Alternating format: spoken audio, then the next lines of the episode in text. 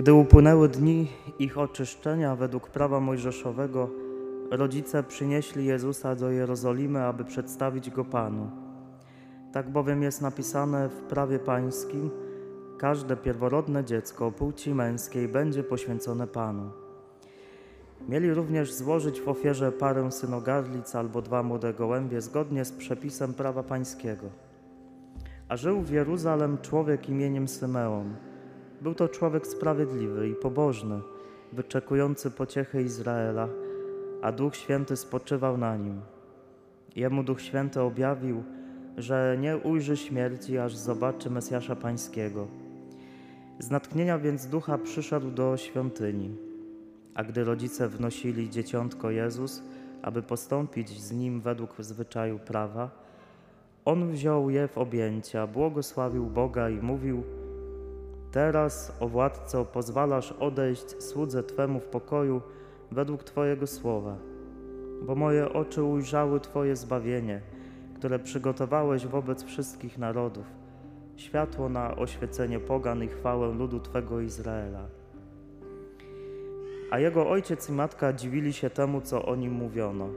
Symeon zaś błogosławił ich i rzekł do Maryi, matki jego: Oto ten przeznaczony jest na upadek i na powstanie wielu w Izraelu i na znak, któremu sprzeciwiać się będą, a Twoją duszę miecz przeniknie, aby na jaw wyszły zamysły serc wielu. Była tam również prorokini Anna, córka Fanuela z pokolenia Asera, bardzo podeszła w latach. Od swego panieństwa siedem lat żyła z mężem i pozostała wdową. Liczyła już sobie 84 lata.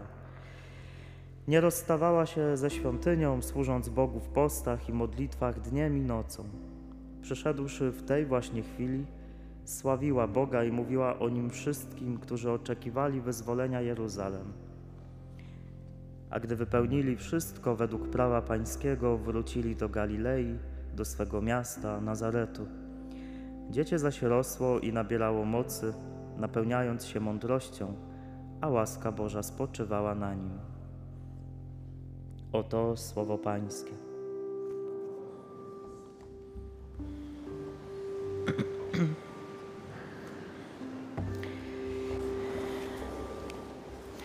Przyznam się Wam, że dzisiaj nie chce mi się za bardzo mówić kazania.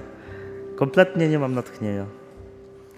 Więc e, jeśli będę e, gadał głupoty i to będzie takie bez sensu, to sorry. Ksiądz też ma gorszy dzień. Eee... Kochani, to święto z języka greckiego, ono można przetłumaczyć to święto nie tylko jako ofiarowa ofiarowanie pańskie, ale jako spotkanie pańskie albo oczyszczenie pańskie. To jest święto, które można byłoby zawrzeć w tym jednym słowie spotkanie. I trochę o tych spotkaniach, o tym spotkaniu z Bogiem i z człowiekiem chcę dzisiaj słów powiedzieć. Na początek takie małe ćwiczenie, które już kiedyś podobne robiliśmy, choć w innej tematyce. Ale chciałbym Was prosić teraz, żebyście spróbowali uruchomić swoją wyobraźnię i pamięć i przywołać w pamięci jakieś ważne spotkanie.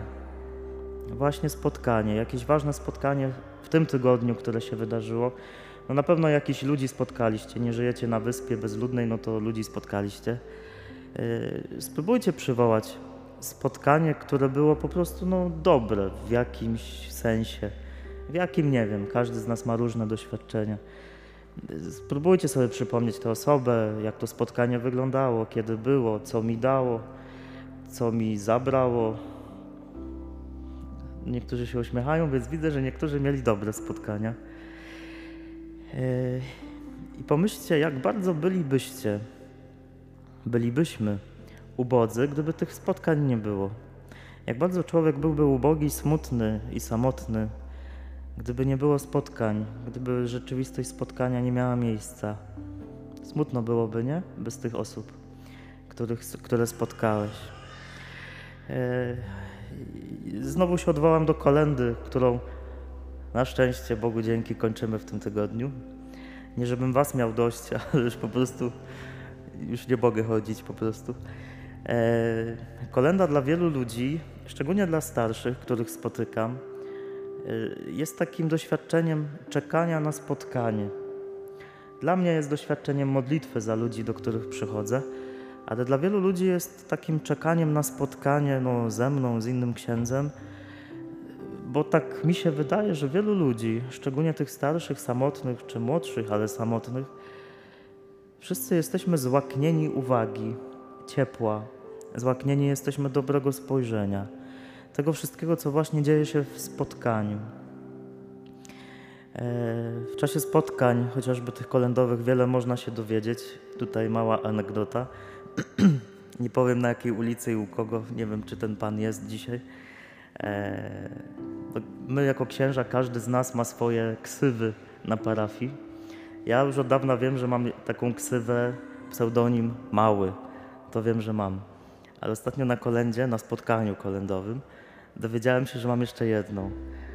Wszedłem do mieszkania, pan mówi, o, przyszedł podręczny ksiądz. Dlatego podręczny, nie, że można wziąć pod pachę i wynieść. No i z tego spotkania wyniosłem chociażby, poza tym, że się uśmiałem, to to, że dowiedziałem się, że jestem podręczny. Jak wiele by nam w życiu brakowało, gdyby tych spotkań nie było, jak wiele miłości byśmy nie doświadczyli, gdyby tych spotkań nie było. I o spotkaniu jest ta Ewangelia dzisiaj. Tutaj spotykają się ludzie z Bogiem i ludzie między sobą, i takim chyba najciekawszym spotkaniem jest to spotkanie, którego doświadcza Symeon. Symeon to jest starzec, który całe życie żyje w tęsknocie. Symeon tęskni za tym, żeby zobaczyć Mesjasza. Wiecie, że Żydzi czekali na tego, który miał przyjść i wszystko zmienić, e, miał przynieść zbawienie. No i Symeon to jest taki człowiek, który całe życie tęskni. Tak jak ci ludzie na kolędzie czasem tęsknią, żeby spotkać na chwilę chociażby kogoś, tak Symeon całe życie tęskni za tym, żeby spotkać tego Mesjasza. E, no i on tego Mesjasza spotyka. I wiecie, ta jego historia, to jego doświadczenie sprawia dzisiaj, że ja sobie zadaję pytanie, które zostawiam też Tobie. Y, jak mi blisko do Symeona, czy daleko? Czy idąc na Eucharystię, mam świadomość tego, że się spotykam z Bogiem, czy jednak, że idę wypełnić smutny no, obowiązek? Czy wy dzisiaj wychodząc z tego kościoła będziecie trochę jak taki Symeon, który mimo podeszłych lat tam skacze, a czym to tak sobie to wyobrażam, no bo jest pełen energii, bierze w objęcia dziecię, błogosławi Boga i tam krzyczy swój kantyk. Czy ja dzisiaj wychodząc z kościoła też będę miał poczucie, że spotkałem Boga? Poza ludźmi, których spotkałem w ławce, których może nawet nie znam, czy spotkałem Boga, czy się spotkałem z Bogiem? E, czy ja moją wiarę w taki sposób prowadzę, rozwijam, że no właśnie Jezus jest dla mnie kimś, z kim się spotykam? Wiecie, dlaczego to jest takie ważne, żeby się spotykać z Bogiem, żeby tę wiarę rozwijać, żeby to było spotkaniem? Bo tylko spotkanie zmienia. Popatrzcie, ile w Was, może właśnie w tym tygodniu, spotkanie z tą osobą mogło zmienić. Albo kiedyś tam. I jak czasem jedno spotkanie, jedna rozmowa, jedno słowo, czy nawet jedno zwykłe spojrzenie potrafi zmienić. Ale dlatego, że w spotkaniu się spotykają serca. Dlatego, że w prawdziwym spotkaniu tka się prawdziwa bliskość. To jest piękne słowo to polskie, spotkanie. Spotkanie, że w spotkaniu tkamy to, co jest najważniejsze w życiu. Że jak spotykam się z kimś, komu pokazuje serducho, to wzajemnie tkamy, no nie wiem, obrusik szczęścia, czy co tam można tkać. Spotkanie jest dlatego ważne, bo dzięki temu poznaję serce drugiej osoby. Jeśli jestem chrześcijaninem, który nie ma czasu na spotkanie, żeby tkać swoją wiarę yy, na mszy, na adoracji, modlitwie w domu czy w inny sposób, to ja nigdy nie poznam Jezusa, to nigdy nie będę jak Symeon, który yy, no w końcu znalazł zaspokojenie swojej tęsknoty. Jeśli nie ma w moim życiu prawdziwych spotkań, czy z Nim, czy z człowiekiem, to ja żyję iluzją. Dla przykładu, nie znając Was, nie wszystkich Was znam osobiście, Wy mnie też nie znacie wszyscy osobiście. E, nie wszyscy z Was zamienili ze mną słowo face to face. No i możecie mieć różne opinie o mnie, różne wymysły, nie? Ale dopiero jak się spotkamy, jak pogadamy, nagle się może okazać, że jest co dokładnie inaczej. Że może ten sąsiad, który jest dla ciebie głupkiem, gdybyś się z nim spotkał w końcu normalnie, na spokojnie, to by się okazało, że o, wcale nie jest, no jest takim półgłupkiem, ale nie jest tak źle z nim. Dopiero w spotkaniu mogę zobaczyć, jakie serce ma ta osoba, i wtedy mogę zobaczyć, że moje serce y, w końcu się lepiej trochę czuje. Też taki jeszcze przykład z dzisiaj. To moi współbracia wiedzą, bo to dzisiaj był temat na porannej kawie. Eee, może po tym, co powiem, też hejt pójdzie, trudno. Eee, w marcu tutaj zaproszę do modlitwy z konferencją Marcina Zielińskiego, o którym pewnie słyszeliście. Już się posypały hejty. Ludzi, którzy piszą maile albo na Messengerze, że szarlatan, że heretyk, że po prostu nie wiadomo co. Dam sobie rękę uciąć, że te osoby nawet nigdy słowa nie zamieniły z Marcinem. Ja zamieniłem. Nie, że łatwo bardzo jest powiedzieć, że ktoś jest heretykiem, głupkiem, szarlatanem, jeśli nawet go nie znam. Wystarczy, że obejrzę filmik na YouTubie, wszystko już wiem o człowieku. Nigdy go nie spotkałem, ale wszystko wiem. I tak samo o Jezusie. Może być tak, że ja wszystko o Jezusie wiem, ale tak naprawdę może nic nie wiem, bo się z nim nie spotykam w codzienności. To słowo dzisiaj, ono zaprasza do tego, żeby widzieć w kościele, mam na myśli nie tylko ten budynek, ale przede wszystkim wspólnotę, to co się dzieje tu między nami, ten kościół ludzki, żeby widzieć w kościele miejsce, które jest jednym wielkim spotkaniem z Bogiem. Spotkaniem, które konkretnie coś mi daje.